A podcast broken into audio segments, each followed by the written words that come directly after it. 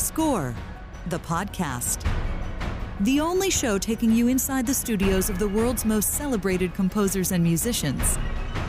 I'm Kenny Holmes. That's Matt Schrader. Hey. What's up, Matt? This is Score the Podcast. Really excited about our episode today. I got a chance to go to the world premiere of this movie, The Iron Claw. This is right down your alley. This is Oh uh, yeah, wrestling movie. uh, lot of lot. I mean, it's it's intense. Um, the the wrestling is spot on. They they were trained by wrestlers. It's really good, and the score is terrific. And our guest today is the composer of that film, Richard Reed Parry. He's a band member of the Arcade Fire, and he also scored a movie called Eileen, which is out as well. So he's on a tear right now, and we're excited to talk to him before he gets too big, even though he's already like a global rock star. Um, but I know Robert was super world- bummed that uh, Yeah. he couldn't be part of that chat. So yeah, Robert's on holiday, probably watching the Iron Claw in theaters right now, most likely. Um, but we're going to get to that chat with Richard Reed Parry in just a second. He's going to join us from the East Coast. Um, but before we do that, Matt, uh, we're coming up on the Golden Globes. This this award season's kind of crazy because everything got pushed with the strikes and everything. So it's almost reminiscent of like 2020. Like everything's just kind of bottled up on top of each other. We got Yeah, the another weird year. Emmys, Grammys, Oscars, all within like six or seven weeks of each other. Um, so it's going to be a little bit crazy. Um, but uh, let's get into it. We have one, two, three, four, five, six nominees for Best Original Score in the Golden Globe category. And this is again we're we're into like award season again where half of these people haven't even seen yet, you know? It's like that kind of weird thing around award season where it's like this movie was so great says everyone who's seen it and no one has seen it yet, so you're Right. kind of like it, we're very early to all of this stuff, but um, They had like a limited release to get qualified, and then they may Exactly. come out, or uh, or or they're about to come out in the next week or so. Um, but uh, the zone of interest, Micachu, which is uh, Mica Levi, Mika Levy. I'm not sure how to say the last name, but Mm-hmm. Levi, yeah, um, I think. she's she's been doing things, and this is her band, uh, and that's very exciting. Uh, the Boy and the Heron, with uh, that's Joe Hisaishi, Mm-hmm. Oppenheimer, Ludwig Göransson, Yep. Poor Things, Jerskin Fendrix, Killers of the There's a Flower Moon. for us. Yep. yeah, Killers of the Flower Moon, uh, the late Robbie Robertson, and Spider Man Across the Spider Verse. Friend of the show, Daniel Pemberton. such a such a cool score in that too. Yeah, I mean, all I haven't seen the Zone of Interest yet. Um, Poor Things is yet to come out. Uh, Killers of the Flower Moon, I I have started on, and it's a time commitment, so I stopped and uh, freaking As is every three Scorsese hours, man. movie. Yeah, you got to put it on the calendar. No meetings. Uh, I'm watching a film here. yeah, block this off and yeah. um, but uh, but yeah, it's uh, it's another uh, interesting year, and um, I mean, it is kind of cool to see some of the the different uh, approaches that are, are coming into this industry. Again. Yeah. Uh, I mean, today's episode, obviously, the interview uh, that we're doing with Richard Reed Parry is a great example of that because it's uh, a really different kind of a sound um, that's coming into this this world again of, of film music, and so um, it'll be interesting to chat with him a little bit about I don't know how he bridges the gap from being um, kind of creating things with other musicians and that then becoming part of this whole visual experience. Uh, Arcade Fire did work on the movie Her, so there's a little bit of history there. Um, Yeah.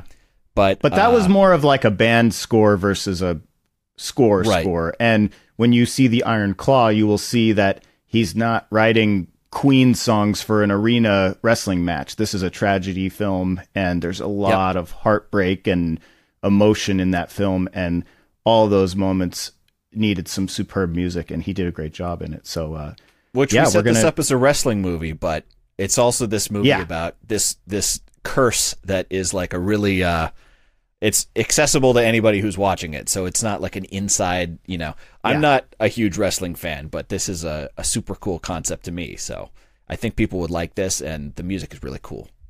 Yeah. Well, uh, let's get to it. We're going to jump in now with our interview with film composer and rock star Richard Reed Parry. This episode is brought to you by Visit Williamsburg.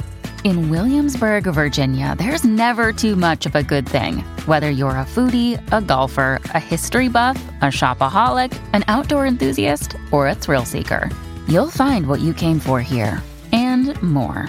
So ask yourself, what is it you want? Discover Williamsburg and plan your trip at visitwilliamsburg.com. When you need mealtime inspiration, it's worth shopping Kroger, where you'll find over 30,000 mouthwatering choices that excite your inner foodie. And no matter what tasty choice you make, you'll enjoy our everyday low prices, plus extra ways to save, like digital coupons worth over $600 each week. You can also save up to $1 off per gallon at the pump with fuel points. More savings and more inspiring flavors make shopping Kroger worth it every time. Kroger, fresh for everyone. Fuel restrictions apply. We are super excited and thrilled to be joined by Grammy winning recording artist, core member of Arcade Fire, and he's hot on the scene as a film composer with two films out this year, Eileen and The Iron Claw. Please welcome to the show, Richard Reed Parry. Richard, how you doing, man? I'm doing well, thank you. How are you guys doing? Great, great. Um, big time for you, man. I mean, The Iron Claw, uh, when when this episode comes out, will be out. Uh, how exciting yeah. is that for you right now, uh, having a film out in the holiday season like that? It's real exciting. I mean, the the funny thing is, I have two out kind of within three weeks of each other, which I don't know how long. I mean, I don't know how often that happens for film composers, but it seems like it can't happen that often. But, um, but yeah, I mean, I, Eileen, I actually scored last year, and it kind of it premiered at Sundance, and then I think it took them a while to to figure out their distribution scenario, and so it has it just ended up that they both came out in the same month. Um, but Iron Claw was kind of like uh, a scramble until like a couple months ago. They kept they kept changing the picture up until the last minute, so we kind of they kind of came out of picture lock twice, and wow. um, I was still messing around with really minutia and micro details like in late October, I think. so, that can be frustrating, I'm sure, especially coming from the artist world where you're you're more in control of everything, right? Yeah, it's definitely. I mean, it's a it's an adjustment that I'm that I'm making and getting used to, uh, and figuring out the dance of you know how that how it works because I'm definitely coming you know i kind of i'm coming in through a side entrance into into film scoring um, where you know i come from the world of making albums for album's sake uh, and i still kind of relate to it that way. I'm kind of taking on projects based on, oh, does this seem like an album that I want to make? And if it seems like an album that I want to make, and the movie, you know, it seems this is A, does it seem like a good movie? But B, does it seem like an album that I can really get into making? And if so, yes, okay, that's that's a that's a go ahead for me. What is the kind of uh, courting process like with a filmmaker as opposed to some other musician who you can kind of maybe you know collaborate more directly on an art form with. But in this case, you're inviting in this kind of visual component and this own yeah. kind of creative mind that works mostly in another field, and the end result has to be something magical. What's that? Uh, what What are you noticing about trying to, you know, find that uh, that perfect sweet spot with uh, a new type of creative mind? Yeah, I mean, what I've noticed so far, and you know, I'm sort of I'm four films into my scoring career, three of which are, well, Iron Claw's about to be out, so that'll be three. And I, I just scored um, a documentary that actually my, uh, my wife co-wrote um, and co-created, and that'll be out sometime oh, next awesome. year. Yeah. Um, but uh, yeah, it's it's definitely it's interesting because di- directors, like the first thing I notice is that directors. My theory so far is that directors all sort of wish they were composer musicians mm-hmm. and it's like because they're just they're just so used to being able to be you know in charge of slash the the genesis and the nucleus of every element yeah. of their art form but music generally you know obviously there's there's exceptions to the rule but generally speaking music thus far my experience is is that directors the directors I've worked with are kind of like music is this is still this kind of final frontier. It's still kind of magical and uh, and mysterious, and like they don't really understand how it works, and they also maybe really don't don't really have a proper vocabulary for it, and they kind of know that, and they don't they don't quite know how to how to bridge that, you know. Um, and so, but, but I think there's something really fertile and cool there where it's like, my experience is also that they get really excited and almost like there's like a childlike kind of wonder that, that directors still have for music, even though, you know, like relatively speaking, we as musicians and composers take such a shorter amount of time to make music than especially if the director is also the writer of a film or like Sean who wrote and directed The Iron Claw also wrote and directed The Nest which is his previous one that I worked on. It's like both of those he wrote and directed. And so that's like a 5 to 7 year project for him where yeah. he kind of takes his time writing and then he takes his time envisioning and storyboarding and then he takes his time making it as much as he can but and then you know then there's a crazy rush. But it's like I just can't even I can't personally fathom working on something actively for that long. Like music, there's just such a more immediate payoff. And where in film, it's all, you know,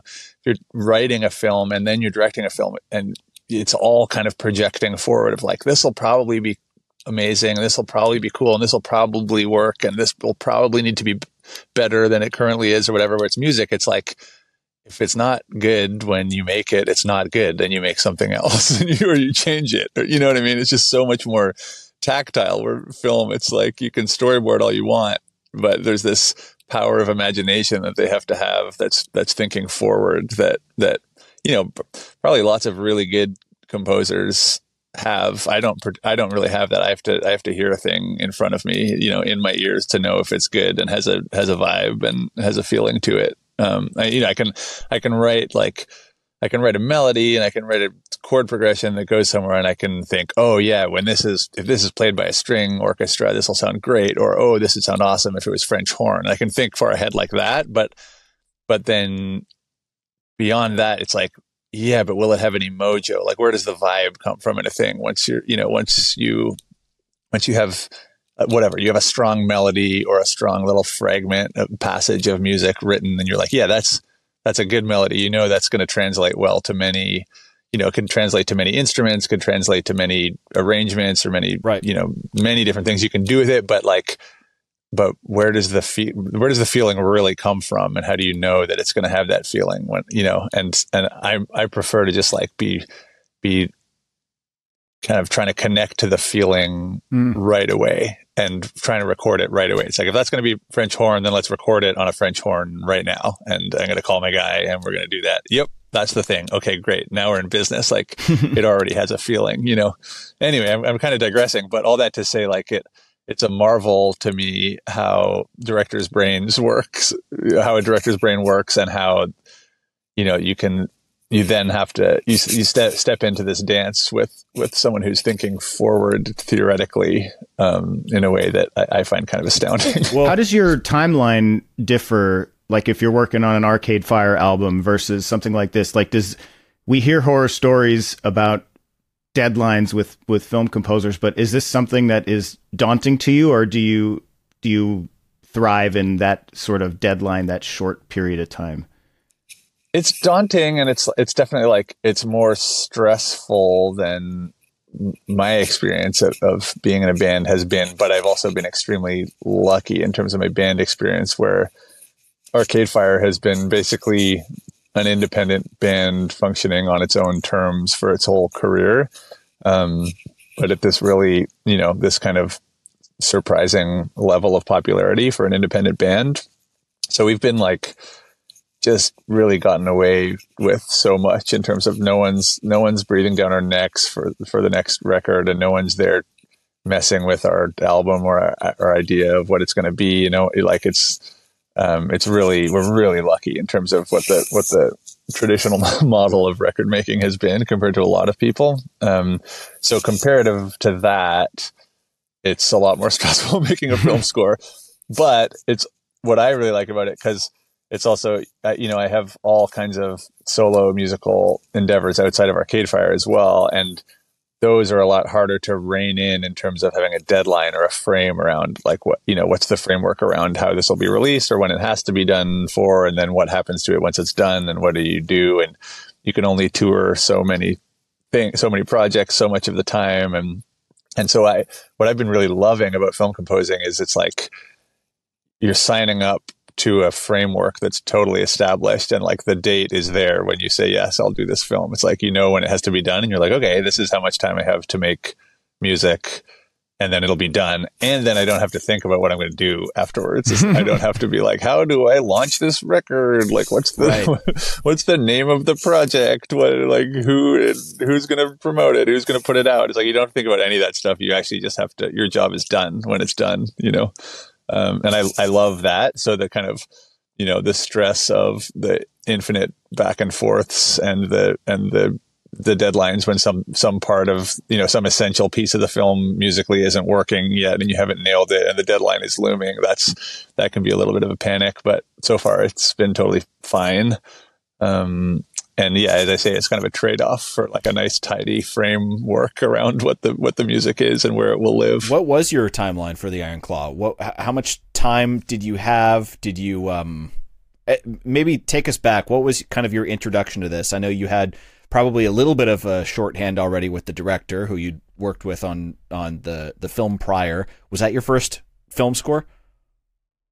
The Nest was my first uh, on my own. I mean, mm-hmm. Ar- Arcade Fire did um, her, the Spike Jonze right. film, yep. um, but that was, you know, that was, I mean, that was really making a band album combined with making a film score. It was like had the limitations and the framework of making a film score, and there was kind of this tight crunch, time crunch, while we were also trying to make uh, our album Reflector at the same time. Um, so it was kind of stressful in, in that way. Um, but then also it's it's it's you know it's contained and it's clear and it's like oh this bit isn't working of the of the film. We have to fix that. What'll it be? This is what it'll be. Okay it's done. Whereas like making a record it kind of sprawls out and you're like oh this bit of the record isn't really working. What do we do? I don't know. Like it, there's no scene telling you yeah. like right. this thing does not work and this thing will work. Therefore you you know you take option b.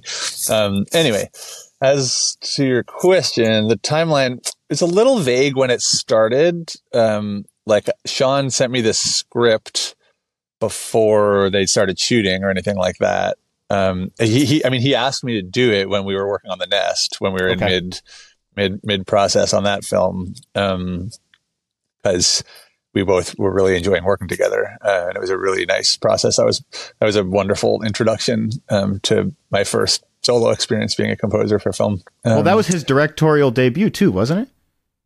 No, his his first like his kind of breakout film was called Martha Marcy May Marlene. That's um, right. Okay, that was like that won bajillions of awards and was it was Elizabeth Olsen's kind of breakout film. Um, and but that was some some years ago now.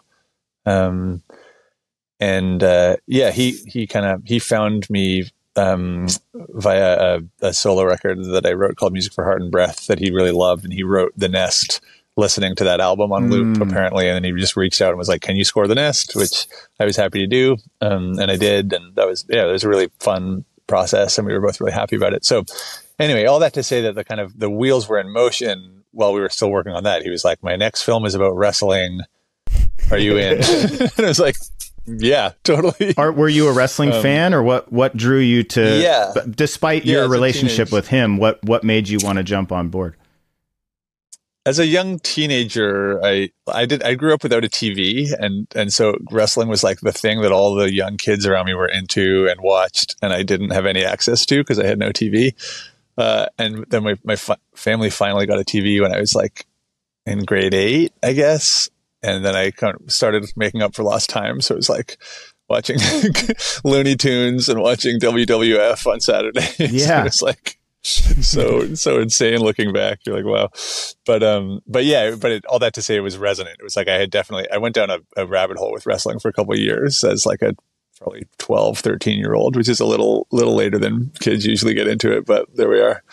Um, uh, anyway, yeah, he he invited me into that project well in advance of it even existing, and then kind of sent me the script when it was done, and and as he as filming started to approach, I at, at some point he was like he sent me the playlist of songs that he'd been listening to while he was writing the film, which is all these kind of seventies kind of dude power rock songs, kind of Tom Petty and Blue Oyster Cult and Rush and um, George Harrison, just just like, kind of yeah, kind of folky rock and then kind of power power rock and Springsteen and you know kind of hand in the air, fist in the air, ballady, I can do it kind of songs, kind of like early early days machismo rock and roll like predating the kind of metal, like over the top 80s sure. metal thing or hard rock thing, but, um,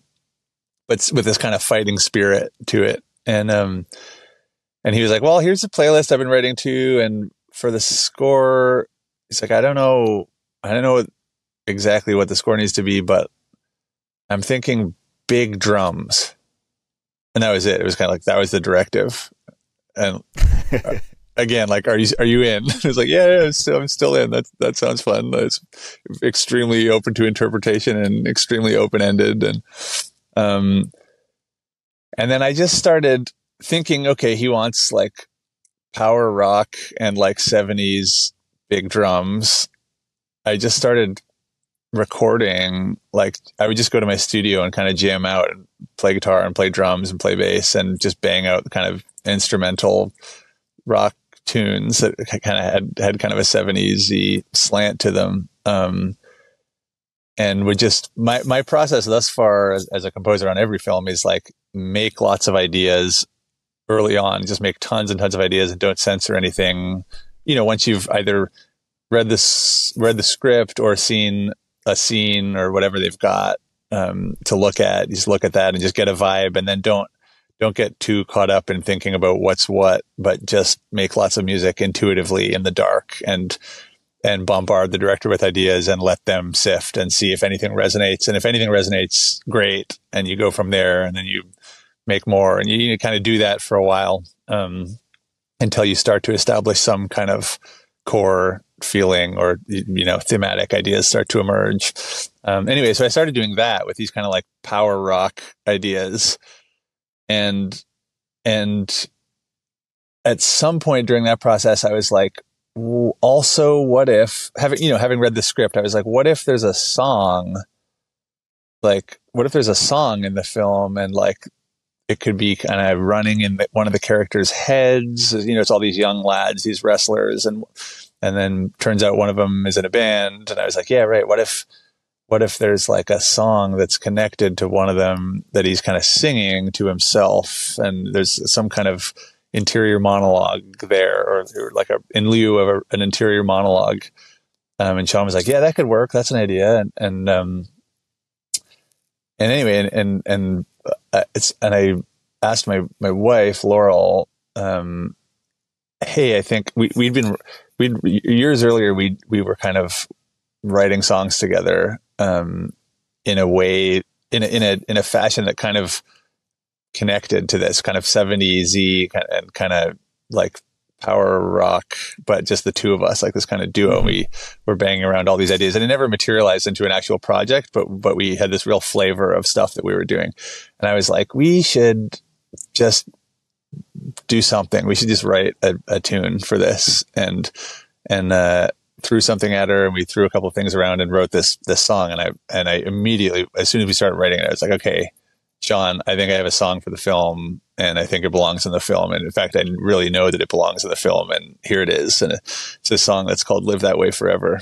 um, that's a, in, in the credits of the film but it's also played by the youngest brother in the film. He's kind of he's got a band and he plays he plays he's kind of rehearsing this song in his garage That's with awesome, his bandmates. Yeah. Then he plays it at a house party and um anyway, so that, and and that and as soon as I sent it to him, we just demoed it right away. I kind of we kind of recorded it in a, in an afternoon. I played all the parts, and Laurel sang it, and I was like, I think this song belongs in the film. You know, having not there's no film to see mm-hmm, yet, right. but I was like, I just feel like the spirit of this song, like this song could sit beside any of those any of those songs on on the playlist he was talking about. You know, all these like Tom Petty songs yeah. and Springsteen and Rush and all these things. It was like I, I, this just could sit anywhere with those songs. And if you heard it, you could think, oh, I've never heard that song. Like, what is that? And you feel like it's kind of from that era, you know, but, um, anyway, he immediately was like, oh my God, this is a really good song. I'm totally in love with this. Nice. Thank you. We're like, we've got to write the film around this. We got to rewrite, we got to like write a scene around this. And so he kind of was like, okay, the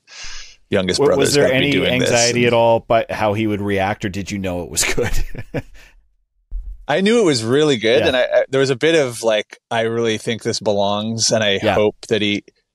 I hope that he really. I, anyway, I just hoped that it hoped that it land would land because also he I'd been kind of bombarding him with all these rock ideas and right. Yeah. he hadn't like none of them had like lit up yet in the way that I had been used to like getting really clear this is a yes oh my god let's do this from the from the from the nest um, where pretty early on in the process I started making ideas as well and and from the get go he was like ooh this one this has got something really interesting and oh, that, oh this one also has something really interesting anyway it was it was faster to to kind of gel and and this was also a harder film by a mile Yeah. to score in the end which once I saw the first cut of the film um, I was like, I was really daunted when I saw the film. I was like, this is an insane beast of a movie emotionally. Like that, I don't even know if I can do this. I don't know what this emotional tone is when I when I finally saw it. But having fed them this song and him, re, you know, writing it into the film, and so then he wrote it into the film, which meant I had to teach the, these actors how to play the song because so they, they could do it live because it's them actually playing it in the house. You know, it's recorded like diegetically. It's an on on scene piece of music. Um, so which I did. I kind of recorded videos of me playing each part of the song, kind of YouTube videos. That like, hey guys, here's the bass line for "Live That Way Forever." Um, which was super fun, and, and I kind of hung out uh, over Zoom with with Stanley, the the actor who, who plays the the young brother, um, and walked him through it in a bunch of ways. And he kind of asked me questions about it, and we just had a nice a nice thing. Anyway, that was kind of like weirdly that was kind of like the beginning of the score because that was that was like the first idea that that landed. Oh wow. Um, and so I was like, okay, well, I'm standing on something. I'm not standing on nothing here. Um, Well, and- you, you mentioned yeah. you mentioned that it's it it's impactful and super emotional, and I, I actually uh, shot on the red carpet. I still have my uh, my claw here. oh Um, yeah, I was I was there in Dallas. I don't. Were you at the the premiere? Sadly, I wasn't at the Oh. Dallas premiere. I, was, I went to the LA premiere, um, but Well, I, I, I was tied up for the Dallas one. I, I saw the movie, and you know, I grew up watching wrestling. I, I'm a wrestling fan, and it was. It's kind of like one of those movies where you think you're going to see a boxing movie, but it's not match after match after match. It's really there's a little Yeah. bit of boxing in it, but it's really about a family and a bunch of Yeah. tragic events that happen to this family and them kind of sticking Yeah. together. And it's it is really impactful and, and emotional. And that's I think you know, and then going in and listening to your score, we got a chance to take a, a listen to it. It hasn't come out yet, but all of these cues are so heavy. It's not what you'd expect. You're talking about writing Yeah. rock music, but there's a lot of these really heavy cues. Did that as you're writing all these cues for thinking like maybe stadium anthem rock type stuff and then you see some of these scenes like how did how did it change for you as you started seeing picture? Well, I mean, none of that stuck. Like one one of those tunes, I wrote like like a couple dozen kind of rock bangers, instrumentals, and know, you know, very varying degrees of intensity, and uh, thinking this is where we're going. And then it was like, yeah, none. One of those stuck. That's kind of like the first the first wrestling match that you see in the film um, is like is one of those early early pieces in the process. Um, but the rest of it just fell by the wayside. That's like in the in the ideas bin for something else later at this point.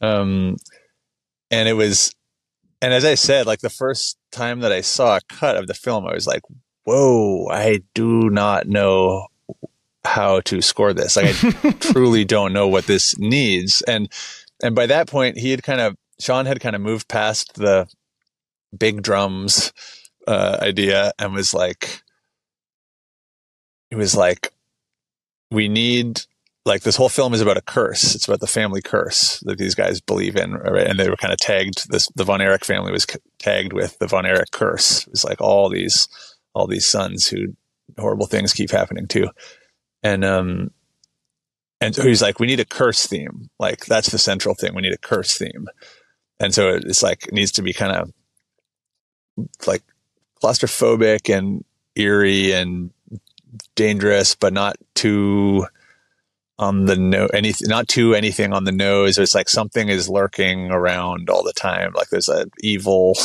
Completely i don't think he ever used the word from evil, Arcade Fire, by the way. yeah. Oh yeah. Com- like- I mean, completely different from anything, and also completely different from like a playlist of classic rock. You know, like just Sure. like okay, we're so we're pivoting from big drums and classic rock to something nebulous and evil, and that sounds kind of old, kind Yeah. of period. 60s, they left 'cause the, it- the classic rock to the needle drops, it seems like, and then they relied on you to really carry those heart-wrenching yeah, wrenching. mostly. Hmm. Yeah, there's there's some there's like some of the rock stuff that I wrote early on. As I said, ended up we you know there's kind of one piece that we ended up using a few different times, like or in a, f- in a few different ways. Um, that, but really the whole thing turned in- into no, we need something that's like nebulous and haunting and kind of you know, for me, it was like, okay, there needs to be something. If, if we're talking about a curse theme, it also needs to, it needs to be like laced with something kind of mighty or something because it's all about this, you know, raw physical prowess of these, of these dudes. They're all turning themselves into these muscly, you know, muscly wrestlers and, and it's all in the arena. And even though the film is about family and, and about masculinity and all this other stuff, it's not actually like about wrestling. Um, that's there, right? We're like Yeah. hanging out with all these extremely strong and agile bodies and this these wild displays of of prowess and endurance and strength and acrobatics and all of it. Um, and so there, I was kind of like, okay, like big horns, or sorry, big big drums still in the back of my head, but like claustrophobic and creeping and curse like like okay let's go french horns and and like big orchestral drums maybe. And and um so it kind of started there started recording a bunch with um pietro who produced the whole score and who's kind of my my musical other half really. Um and we started just working on lots of stuff him playing lots of french horn. I would write stuff and and get him to record layers of french horn um and still kind of recording drums and drum kit but kind of transformed it into a more nebulous sounding thing that doesn't really sound like drum kit. It's more, a little bit more orchestral and kind of classic sounding, but it is actually just drum kit. Um, and kind of went from there and start ideas started to land and we started to have these kind of sort of big and epic, but dark and foreboding kind of thematic material started to come out of that. Um, and then I'm a, I'm an upright bassist. And so started to just use, lean on upright bass a lot. And so it kind of became upright bass and French horn and drums. And then everything from there was kind of extraneous, but that's really the core of the whole score. Um, so very, very dark and, and kind of thick. But then there's there's the contrast, which I didn't realize this until I checked out the score. But you wrote the like '80s TV set, like '70s and '80s TV intro themes, which are super funny. And like knowing that you wrote those is crazy because they're so legit sounding. Oh, Uh, thank I- you. I'm cracking up that you got to write those. Did you have to like? You said you didn't even watch TV until eighth grade, really. So what? Yeah. What? How I did mean, you? yeah, that ins- was- what inspired those? Did you watch old wrestling clips or something? Well, yeah, they, I mean, I think they weren't, I don't think they were allowed to, they would have used the actual like WCW themes, you know, bits that they, that they, they had in there from, from, um, kind of archival footage. Um, originally that was like the, the placeholder was like real archival, you know, im- commercial moments. Um, but that, that they weren't allowed to use the, the OG stuff for whatever reason. And so they're, they're like, can you, you know, can you do something to replace this? And we did, we did the first thing we did there was like it was really imitative um, but in a, in a really fun way. It was like oh yeah i can you know replicate that. And it was a little we flew a little too close to the sun and they were like yeah legal legal department says this won't fly. Can you can you do this again? Um, and so we just transformed that um, and there was honestly those both of those little pieces were like the most fun of the entire soundtrack. It was like really fast really easy because you're kind of like working within a framework of like, oh yeah, this has to sound like kind of chintzy 70s, like interstitial, you know, Saturday night main event music. And like the strings can be kind of MIDI sounding like already because they were already starting to get into that late 70s. Um, yeah, and kind of like cheesy but beautiful harmonized guitars and things like this. Anyway, um, that was really really fun. That was like uh, I'm pretty good at imitating stuff. Um, and so it was a really fun thing to be trying to imitate stuff just enough that it sounded legit, but also trying to make it, you know, trying to make bangers that came up, came across like legit wrestling promo music. Oh, it's so funny. I, I just I couldn't believe that when I played. It. I'm like, he wrote those. That's awesome. um, when you transitioned into film scoring, it you know it seemed like a happy accident, and now here we are. You're in this world, but we've seen a ton of you know band guys, artists come from that world and jump into this world.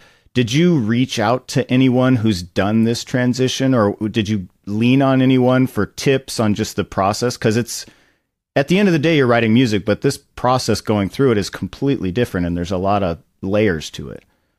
Yeah, for sure. Um, I didn't really, to be honest. Like, I felt like I had learned, I had learned enough just from when Arcade Fire scored her.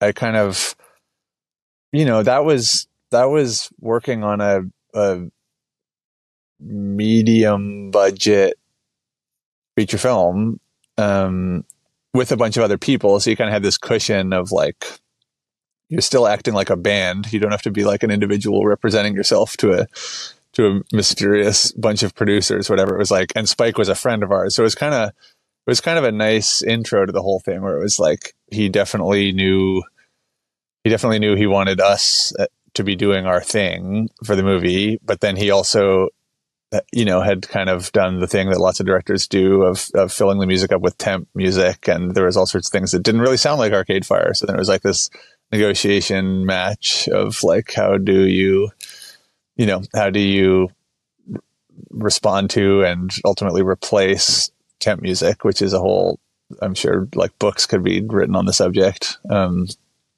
but yeah, it kind of felt like the the process was not very mysterious to me. And so when Sean asked me to do the nest, I was like, yeah, sure, I can do that. Like I got some time and um, I like to make music and it, and it was, and it, that was also a really small ensemble, I guess. Like when I did the nest, it was, it was myself and uh, my friend Parker Shper, who's a, a really amazing pianist. Um, and a woman named Ayumi Paul, who's also a dear friend, who's an incredible violinist, and my friend Stuart Bogie, who's a, a wind player from New York, also a dear friend.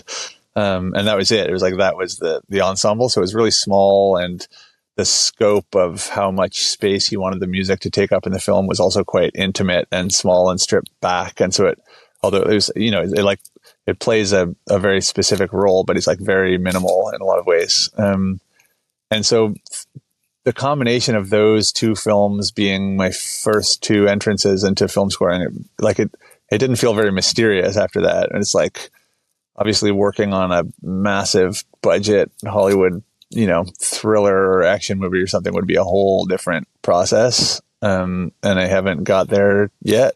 we'll see what the future holds. I don't know if that's where I would want to go.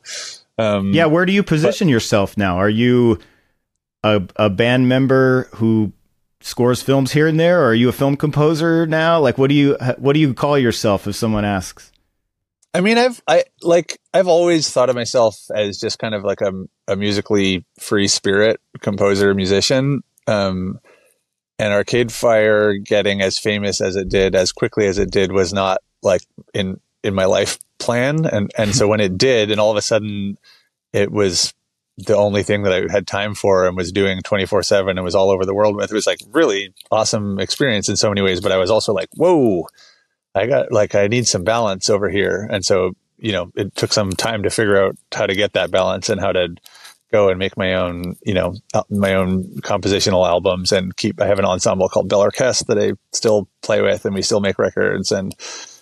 Uh, making, I mean, I make all kinds of solo records, um, and like, and I still really enjoy doing all of those things. And I feel like and I'm a real collaborator at heart, and I still need to do that all the time. Um, so I really just think of myself in the same way as this kind of broad spectrum musical free spirit um, who kind of plays many different instruments and writes many different kinds of music. And um, I'm a adept in many different kinds of musical situations and totally not adept in many other kinds of musical situations, you know.